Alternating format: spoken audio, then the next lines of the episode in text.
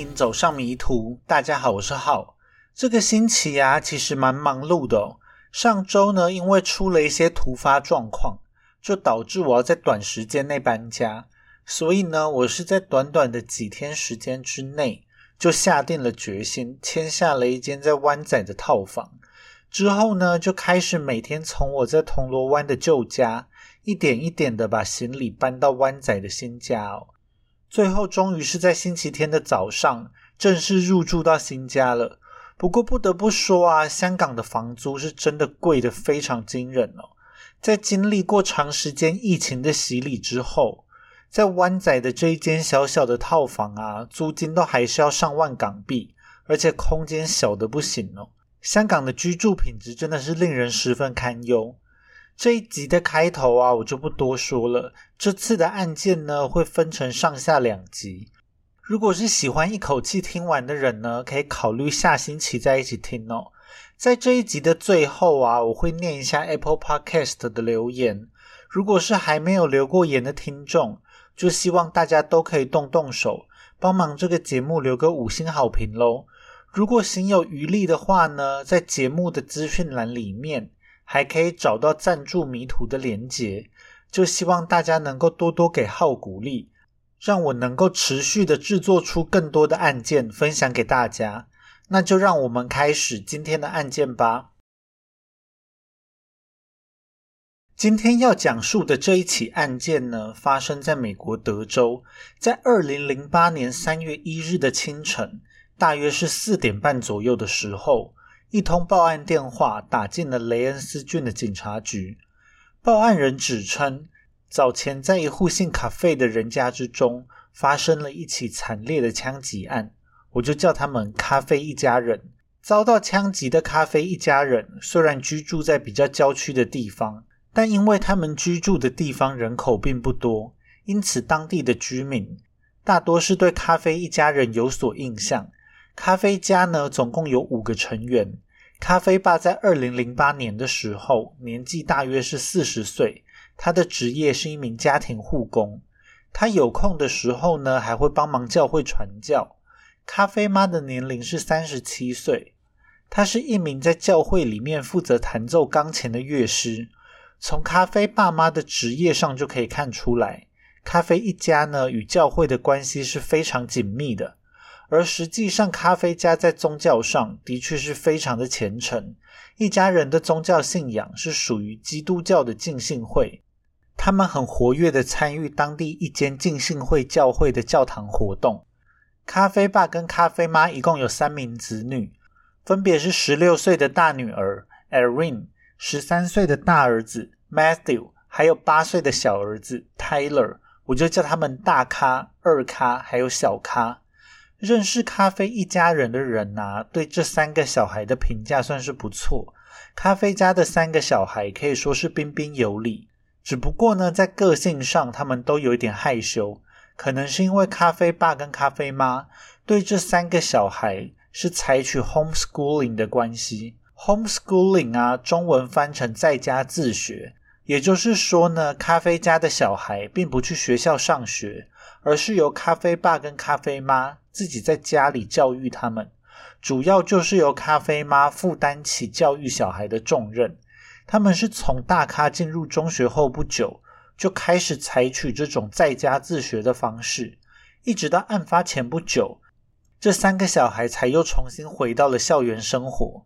这中间大约是有三年左右的时间，咖啡家的小孩都是在家自学的状态。也因此呢，他们比较少跟外界的其他孩子们接触，在个性上就变得有些害羞，这也是可以理解的。在这三个小孩之中啊，年纪最大的大咖算是比较不内向，相比于年纪还小的二咖还有小咖，大咖也有比较多的社交生活。他不仅有一份打工的工作，他还有一个交往的男朋友。咖啡一家人呢，看起来就像是一幅完美的画。过着田园诗般的生活，他们平常也并没有与什么人结怨，但却在这一天晚上遭到了无情的枪击。警方在接到报案电话之后，立刻就出警前往咖啡一家人的房子所在的位置。这时的天色啊，依然是一片漆黑。咖啡家又是位于郊区的树林之中，警察就在松树林之中寻找着咖啡一家人的房子。当他们在树林之间突然注意到一个暗橘色的光源的时候，这时的警方还没有意识到他们看到的到底是什么东西。不过呢，他们就朝着光源把车子开了过去。在车子靠近光源之后，警察才发现。这个光源呢，竟然是一大坨熊熊燃烧的火焰，而这一大坨火焰呢，就正是在大火中燃烧的咖啡家。依照现场火焰翻腾的状况，这场火恐怕是已经烧了一段不短的时间，整幢房子是已经完全被火焰给吞噬，房梁呢因为大火而变形，根本没有办法支撑屋顶的重量，屋顶就已经开始塌落。警方看到咖啡家的状况，知道自己其实是帮不上什么忙的，因此是呼叫了消防队员前来救火。接着呢，他们是开车前往了咖啡家的邻居 Tommy Gaston 的家。这个汤米啊，就是在四点半的时候打电话到警察局报案的人。汤米呢，是距离咖啡家最近的邻居，不过因为啊，这里地广人稀。这两户人家之间的距离也有大约五百公尺哦。在警察抵达汤米家之后，他们在汤米家的地上看到了软瘫的咖啡坝。这个时候啊，才三月初，冬天都还没有过去。在半夜的时候呢，更是特别寒冷。但是在咖啡爸的身上，竟然只穿着一件 T 恤跟睡裤，他的脚上呢，并没有穿鞋子。只有他的一只脚上穿了一只湿透了的袜子，咖啡爸看起来非常的狼狈。但是这种不合时宜的穿着呢，并不是让警方感到讶异的地方，而是呢，咖啡爸的身上竟然到处都是血，他的整张脸以及上半身几乎都是浸泡在血里面。他的身上啊有好几处的枪伤，但因为呢血实在是太多了。警察根本就看不太出来，咖啡爸到底是受了多少伤哦。他们只能够勉强辨认，咖啡爸的身上至少是中了五枪，除了头上有一个十分明显的枪伤之外，在咖啡爸的肩膀上也中了两枪，还有两个枪伤是在咖啡爸的背上。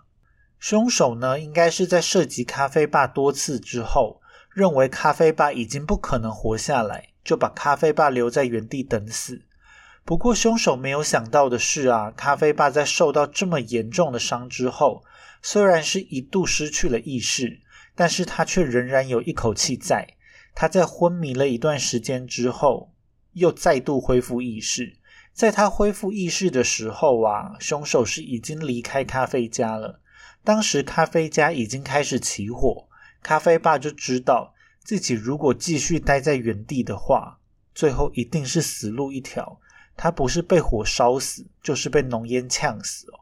因此呢，咖啡爸知道自己必须要想尽办法逃生。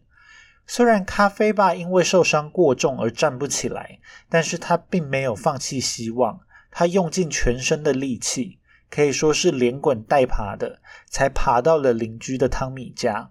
虽然这只是短短五百公尺左右的路程。但是对于咖啡爸来说，就像是一光年那么远的距离哦。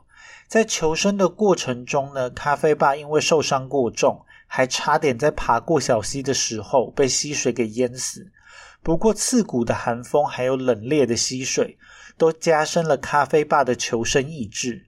最后，咖啡爸在花了将近一个小时的时间之后，顺利的抵达了汤米家。汤米在看到了满身是血的邻居后，也立刻就帮忙报了警。咖啡爸虽然身受重伤，不过他的神智一直都是非常清醒的。在警察抵达汤米家的时候，咖啡伴马上就发出巨大的吼叫声。他当时认为啊，自己已经是身受重伤，也许活下来的几率并不高，因此他必须要在死前把凶手指认出来。所以他一看到警察，就立刻大声的喊着。Charlie Winkinson shut my family。他迫切的要告诉警察，是一个叫做 Charlie Winkinson 的人，残忍的想要灭门他们一家人。警方一听到咖啡爸知道凶手的身份，立刻就上前去多问了几个问题。之后呢，救护车也抵达了现场。由于咖啡爸实在是伤势过重，先送到医院抢救才是第一要务，因此咖啡爸立刻就被送上了救护车。不过，依据咖啡爸的回答，警方是已经得知了他口中的 Charlie Winkinson 是咖啡家的大女儿，大咖的前男友。我后面呢就叫他围巾。其实呢，在案发前不久，咖啡爸跟咖啡妈才下了最后通牒。要大咖跟维京分手，结果在三月一日的凌晨，维京就闯进了咖啡家，杀害了还在熟睡的咖啡一家人。事后还企图要放火来毁尸灭迹。刚刚也已经有提到，咖啡一家人所居住的地方啊，人口并不多，每家每户之间多多少少都是互相认识的。在出警的警察之中，就刚好有一名警察认识维京。维金呐是当地一名十八岁左右的青少年，这名远景的儿子就曾经跟维金一起出去玩过好几次，而且更巧的是啊，在这名远景赶过来的路上，他刚好在半路看到了围巾的车停在路边，停车的地点呢是在一名叫做 Matthew Wade 的男子的拖车房外面，我就叫这名男子大伟。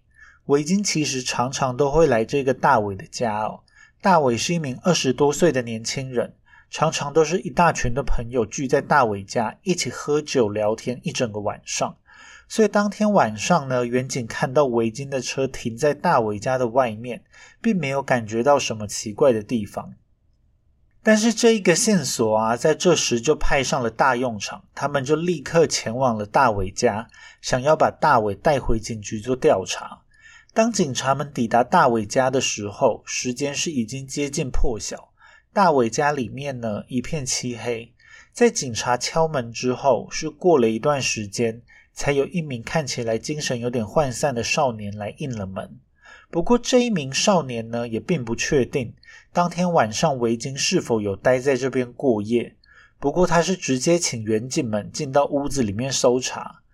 远景就开始在屋子里面一间一间的房间检查。房主大伟在听到声响之后，也从睡梦中醒了过来，立刻就过来跟警方了解状况。警察对大伟进行了简单说明之后，希望大伟能够协助他们找到围巾。在大伟家中的其中一个房间呐，房间的门上是挂着一条毯子。在警察小心翼翼的拨开毯子之后，他们用手电筒照了照房间里面的状况，房间里面呢十分平静。围巾正双眼睁得大大的躺在这一间房间的一张床垫上，他的上半身赤裸着，下半身是穿着一条牛仔裤。在他旁边的地上还放着一把半自动的手枪。即使是在警察用手电筒闪了闪房间之后，维京也依旧是平静的躺在床上。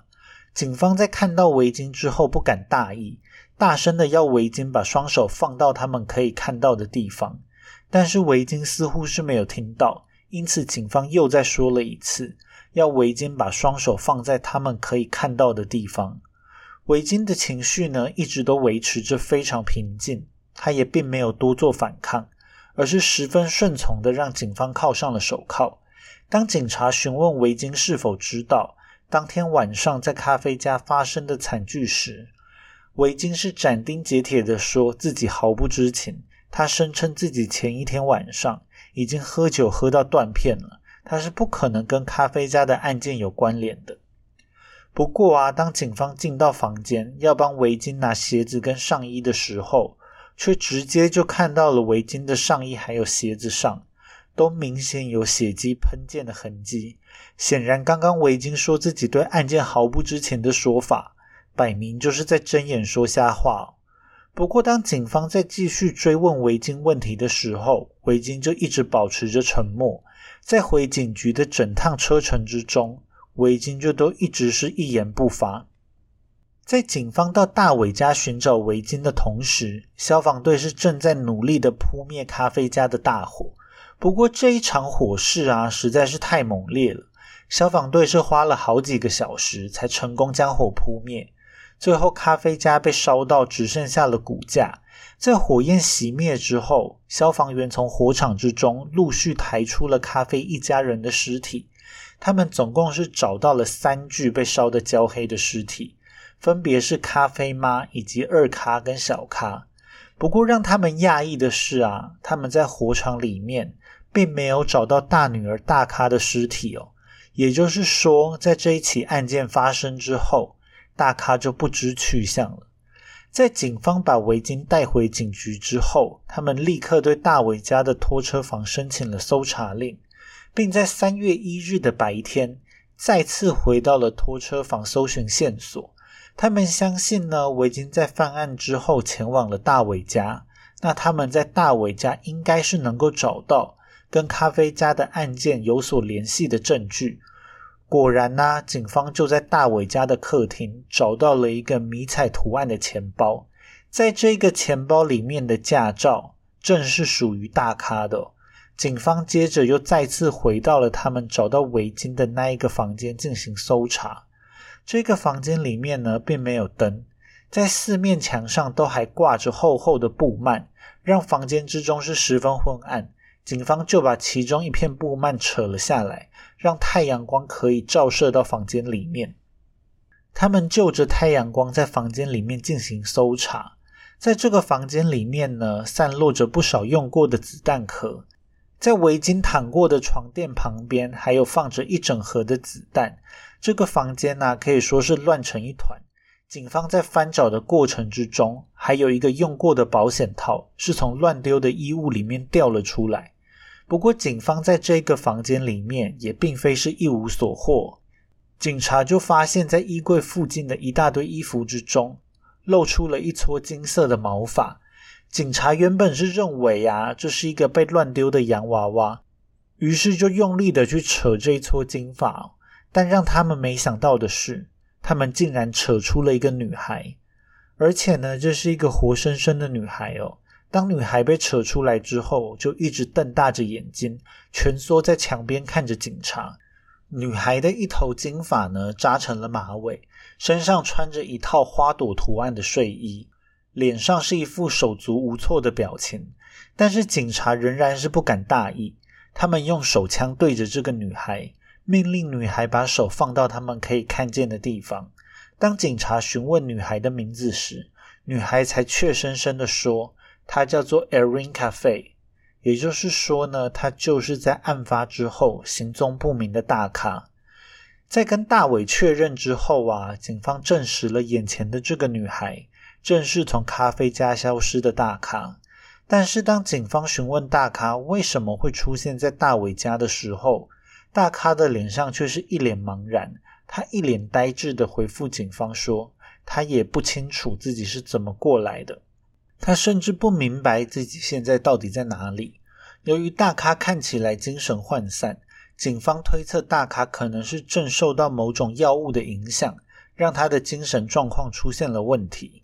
不过，警方仍然试图从大咖的手中问出一些案件的细节，但一脸茫然的大咖。只是一直喃喃自语，说不出什么有用的消息。最后，警方只好选择放弃。他们把大咖送到医院中接受治疗。警方是猜测啊，大咖可能是在案发之后被围巾带走了，被绑架到了大伟的拖车房中。在医院里面呢，警方仍然是继续追问大咖有关于案件的细节。从大咖颠三倒四的证词里面。警方还是勉强拼凑出了一个故事。大咖说自己呢是一名十四岁的女孩，她醒来的时候啊，发现整栋房子里面都是烟雾，有两个持刀的黑衣男人闯入了他们家。她想要向她的朋友围巾求救，不过他却联络不上围巾。最后，大咖只好在黑衣男人的威胁之下走出了家门。在这之后呢，他也记不得他是如何抵达大伟的拖车房。他只记得呢，在他抵达拖车房之后，有人给了他一种不知道是什么的饮料。接着他就什么都记不起来了。在警察询问的过程中啊，大咖一开始是泣不成声，但是他却越说越表情呆滞。在谈话的最后，警察问大咖还有没有细节要补充。大咖只是没头没尾的说了一句：“他们会找上我的。”虽然警方在大咖这边问不到什么线索，但是毕竟这一起案件的头号嫌疑犯维金早就已经在警察局里面等待着他们的审讯了。他们就一边讯问着维金，一边调查这咖啡一家人在案发前的状况。警方就了解到啊，咖啡一家大约是在三年前搬到了雷恩斯郡。其实他们原本住的地方并不远哦。不过，就因为咖啡爸妈希望能够住的离教会再近一点，因此呢，就举家就搬迁到了这个雷恩斯郡。在抵达雷恩斯郡的时候呢，大咖是在雷恩斯国中就读八年级，二咖还有小咖是在雷恩斯小学就读。不过，在开学之后不久，却发生了一件让咖啡爸、咖啡妈都非常愤怒的事情。有一名女同学啊，因为对大咖产生了好感。竟然是在众目睽睽的学校走廊上亲了大咖。咖啡爸妈作为虔诚的基督徒，对于这样的事情实在是无法容忍。他们为了要保护大咖，就把大咖从学校退学了，连同二咖跟小咖都不再去学校上课。咖啡家的三名子女就改成在家自学，由咖啡妈来教授一套以圣经为基础来编纂而成的教材。咖啡爸妈就认为啊，在家自学是他们家的小孩最好的选择，因为先前呢，在开学不到一个月的时间里面，大咖就出现了一些注意力无法集中的症状，已经在课业上面落后同学了。而在家自学呢，可以让大咖自己掌握学习进度，就不会有进度落后的问题了。不过呢，就因为在家自学的关系。咖啡家的三个小孩的社交圈就变成是比较封闭的状态，他们的生活呢就只有在家里以及他们固定参与的教会活动而已。从咖啡爸妈会为了想要更靠近教会一点而搬家，就又可以看出来宗教信仰对咖啡一家人是有着举足轻重的地位。咖啡爸跟咖啡妈啊，当时也是因为相同的浸信会信仰。才会让他们走到了一起。现在的咖啡一家人呢，是每周三都会固定参与教会的读经班。每个星期日啊，除了他们会上教堂之外，咖啡一家人还花了相当多的时间在练习圣歌。通常呢，都是由咖啡妈负责弹钢琴，二咖会用吉他或是口琴伴奏，大咖则是负责唱福音歌曲。因为她漂亮的歌声啊，在教会的演唱里面还有不少独唱的部分，教会里面就有不少教友都很喜欢大咖的歌声，说他的歌声能够带给人许多力量。总之呢，他们一家人是在教会上面花了非常多的时间，在其他教会伙伴的眼中，咖啡一家人是一个信仰十分虔诚的幸福家庭。在二零零七年七月的时候。大咖的年龄满了十六岁，这对当地的青少年来说呢，是一个重要的年纪哦。因为呢，满十六岁就代表可以考驾照了。有了驾照之后，在行动上就比较不会受到父母的拘束。因此呢，大咖立刻就去考取了驾照。咖啡爸妈也帮大咖买了一台二手车。之后啊，大咖就开始在一家叫做 Sonic Drive In 的素食店打工。大咖在素食店里面呢，是担任穿着溜冰鞋送餐的服务生。这是大咖暌违了三年，再次跟外面的世界接触。当时大咖的同事啊，就认为咖啡爸、咖啡妈实在是把大咖保护的太好了。大咖对于外面的世界几乎是完全陌生。虽然大咖在教会里面可以毫不怯场的唱圣歌，但是在打工的时候呢，却表现得非常害羞。偏偏大咖一头亮丽的金发，还有蓝灰色的眼睛，让他收获了不少男孩的青睐。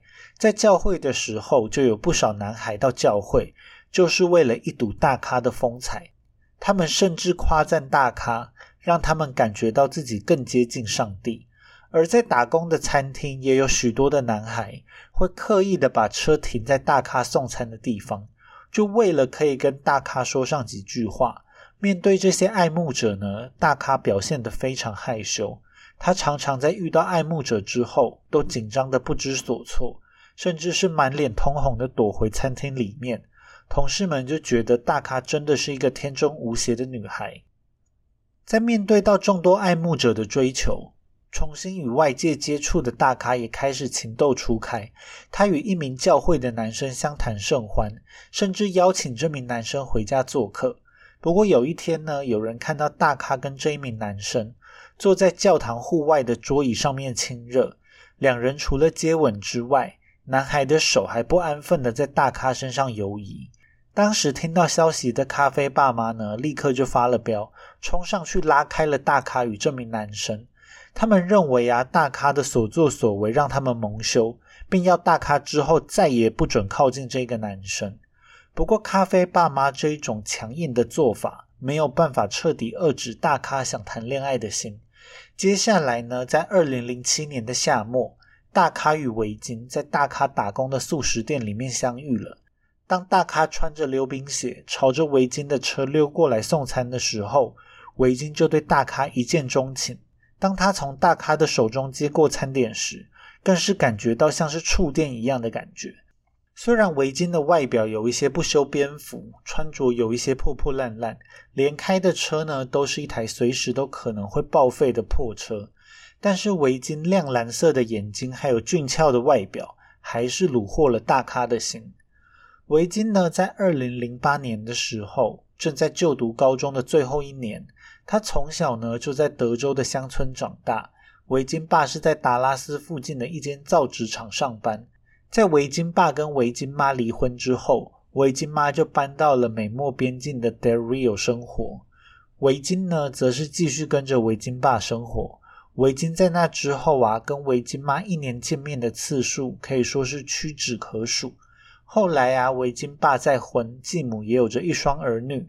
围巾爸又跟继母再生下了一个女儿，他们是一家六口，过着平静的日子。在外界的眼中呢，他们是一个十分平常的家庭。围巾也是一个十分正常的孩子哦。在围巾闲暇的时候，他十分热衷于打猎。无论是在山里追逐猎物，还是在溪水之中钓鱼，都是围巾十分擅长的事情。由于常常打猎，围巾自然也对枪支的使用非常熟悉。围巾呢，计划要在高中毕业之后加入军队服役。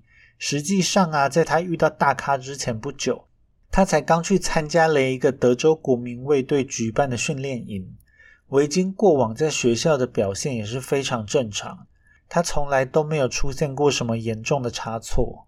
在咖啡家的事件发生之前，维金根本没有任何的前科。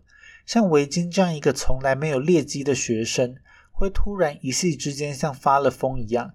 把咖啡一家人伤害到三死一重伤，最后还绑架了女朋友大咖。在案件发生之后，所有人都想要知道是什么样的事情让维金走上了迷途。有人推测呢，维金可能是一时激愤导致的冲动犯案。但是根据维金的家人朋友们指出，虽然维金平常很容易生气，有一些同学呢甚至会抓住这一点，故意一直调侃他。就是要故意激怒围巾，但是即使是面对同学的无理挑衅，围巾在被激怒的状况之下，他也从来不跟同学发生冲突。他一直以来呢，都是在快爆发的时候一走了之，避免发生激烈的冲突。也就是说啊，围巾在激动的时候，其实还是可以很好的控管住自己的情绪。那到底是为什么围巾会失控，犯下这一起惨绝人寰的案件呢？在维金第一次见到大咖之后，他三不五时就会到大咖打工的素食店。不过点什么餐点呢，都只是幌子。维金的双眼就像是盯在了大咖的身上，视线全程都没有离开过大咖。在万圣节过后不久，维金终于鼓起勇气开口询问了大咖的心意。在维金跟大咖表白之后，大咖也很快的就给了一个正面的回复。之后两个人呢就开始正式交往，维金就全身心的迷恋着大咖哦。即使是他跟其他朋友在一起的时候，也是无时不刻的在谈论关于大咖的事情。不过啊，咖啡家对于大咖依旧是非常的保护。即使两个人已经开始交往了，咖啡爸妈也是不允许大咖跟围巾单独出门去约会。这样一来啊，只好是围巾配合着咖啡一家。每次大咖在素食店打工的时候，围巾都会在休息时间过来找大咖。在大咖下班之后，维金也常常跟着到咖啡家做客。维金也因此成为了咖啡家的常客。大咖跟弟弟们呢，每天在晚餐之后，常常会在庭院里面升起篝火，维金就都会加入他们。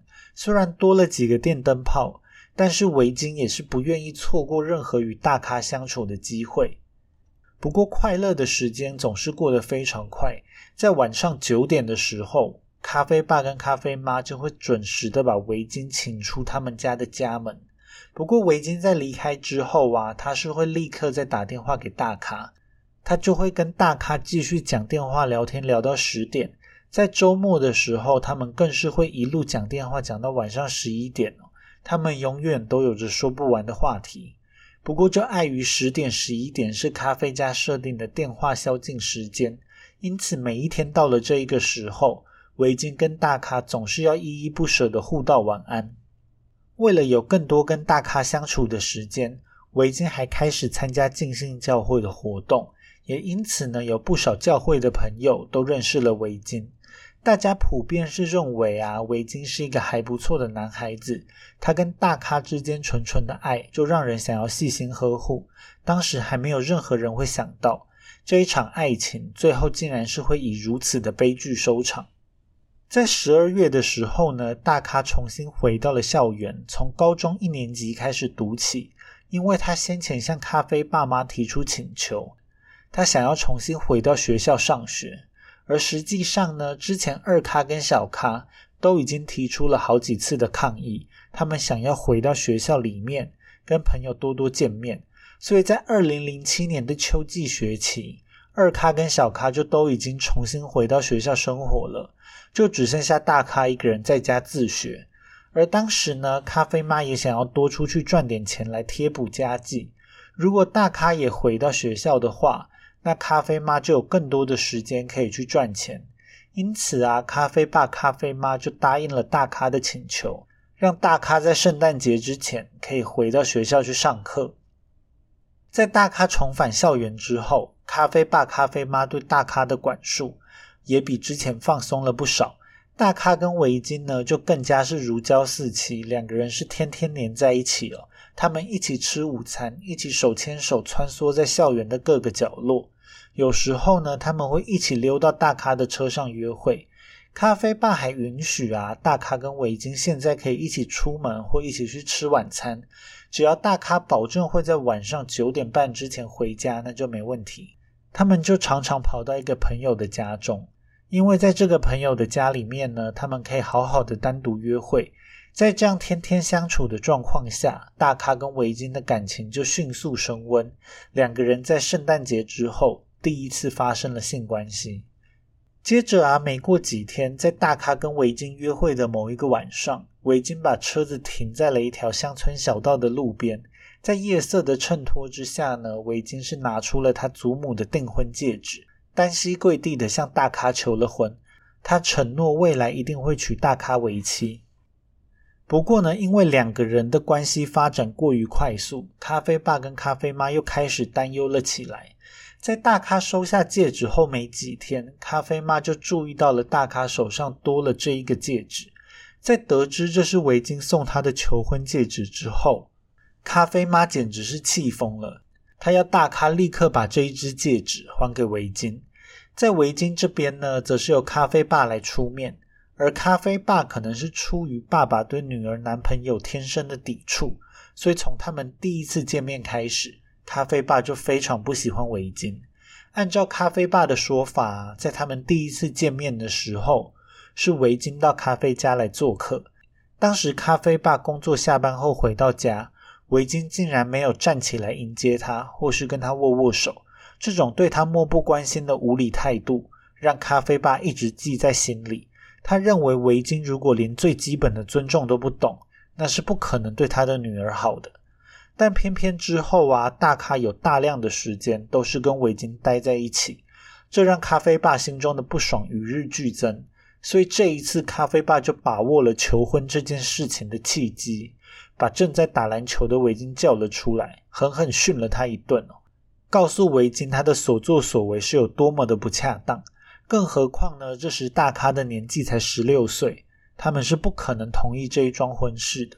咖啡爸妈就迫切的想要让这一段关系降温，因此呢，在求婚事件发生之后，咖啡爸、咖啡妈对大咖的管束又再次变得非常严格。他们每周只允许围巾过来一次，而且是必须要在他们的监视之下约会。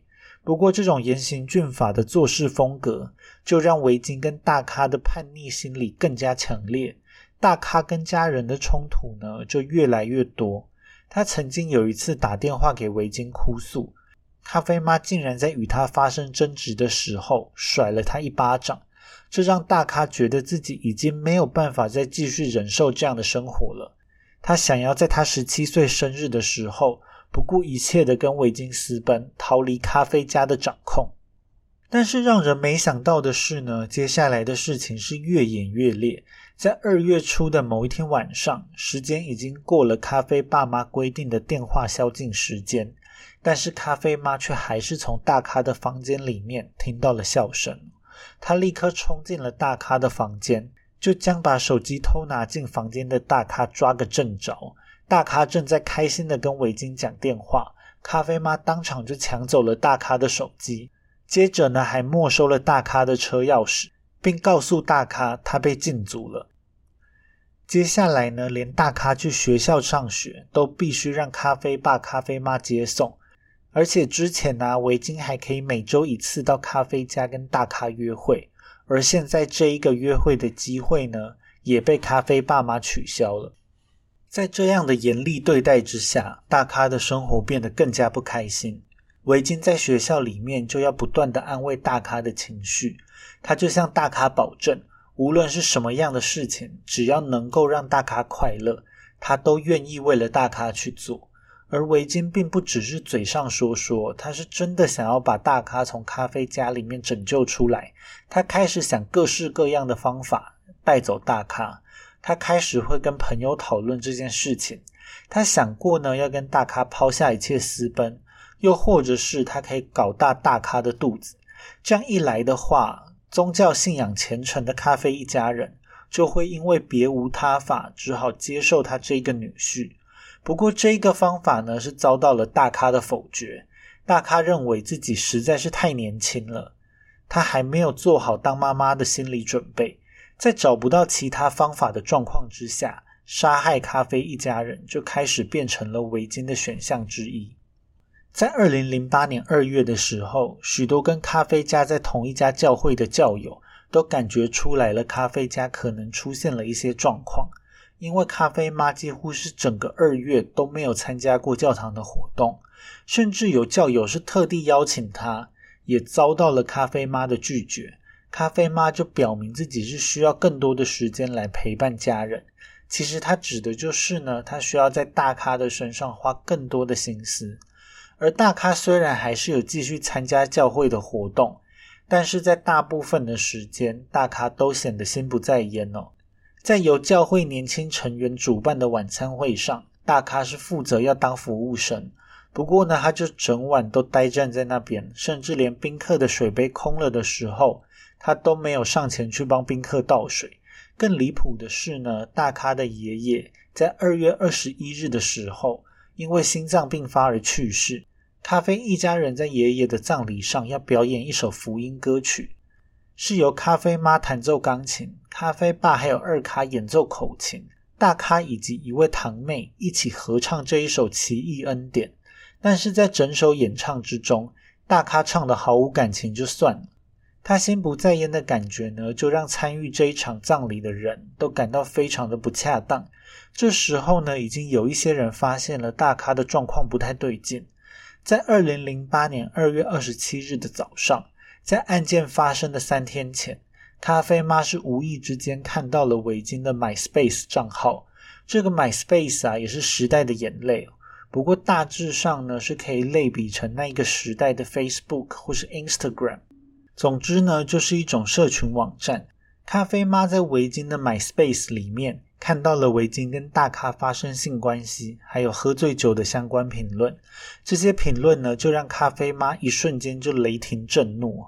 在当天下午大咖回家的时候，咖啡爸妈就对大咖下了最后通牒，他们逼迫大咖要立刻跟维京分手。令他们很讶异的是，大咖并没有做出任何的反抗。他反而是一边哭得泣不成声，一边断断续续的说：“他也早就已经想要跟大咖断绝往来，只是他一直都不知道要怎么做。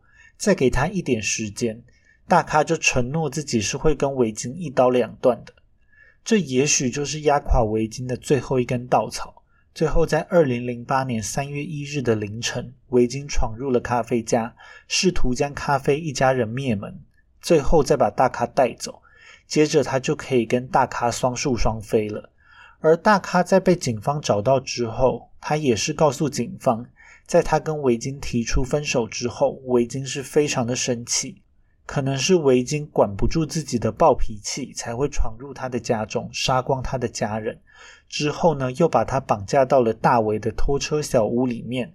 这一起案件呢，虽然说到这边似乎是已经没有什么悬念了。不过实际上啊，这其实还并不是这一起案件的全貌。那剩下的部分，就让我们下一集再继续吧。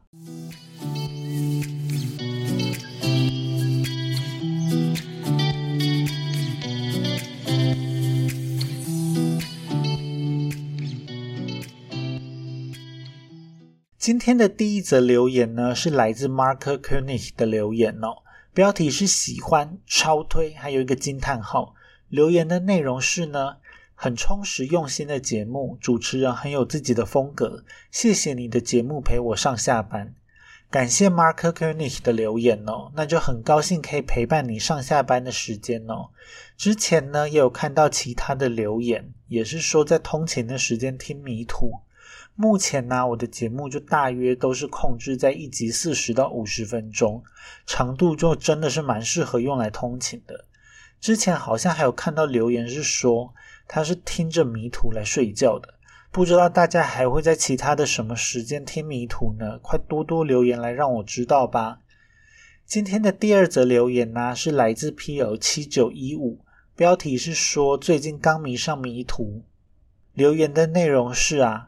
真实犯罪的节目很多，但单口的 podcast 节目是少之又少。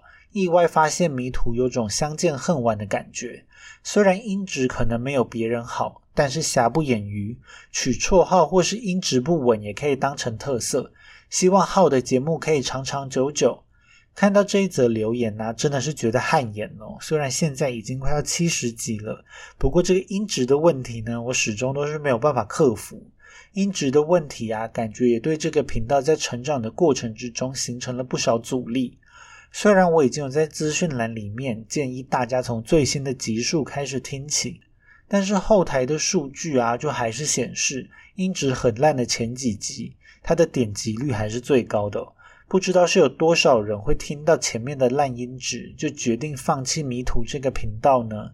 结果啊，P L 七九一五竟然是说音质不稳定，也可以算是这一个节目的特色。只能说你人真的是太好了吧。不过呢，我在年底的时候应该是会回一趟台湾，到时候是蛮有机会可以购入一支新的麦克风的。就希望到时候新的麦克风可以让这一个节目的音质有飞跃式的成长喽。那以上呢就是这一集的全部内容了，大家拜拜，我们下次见喽。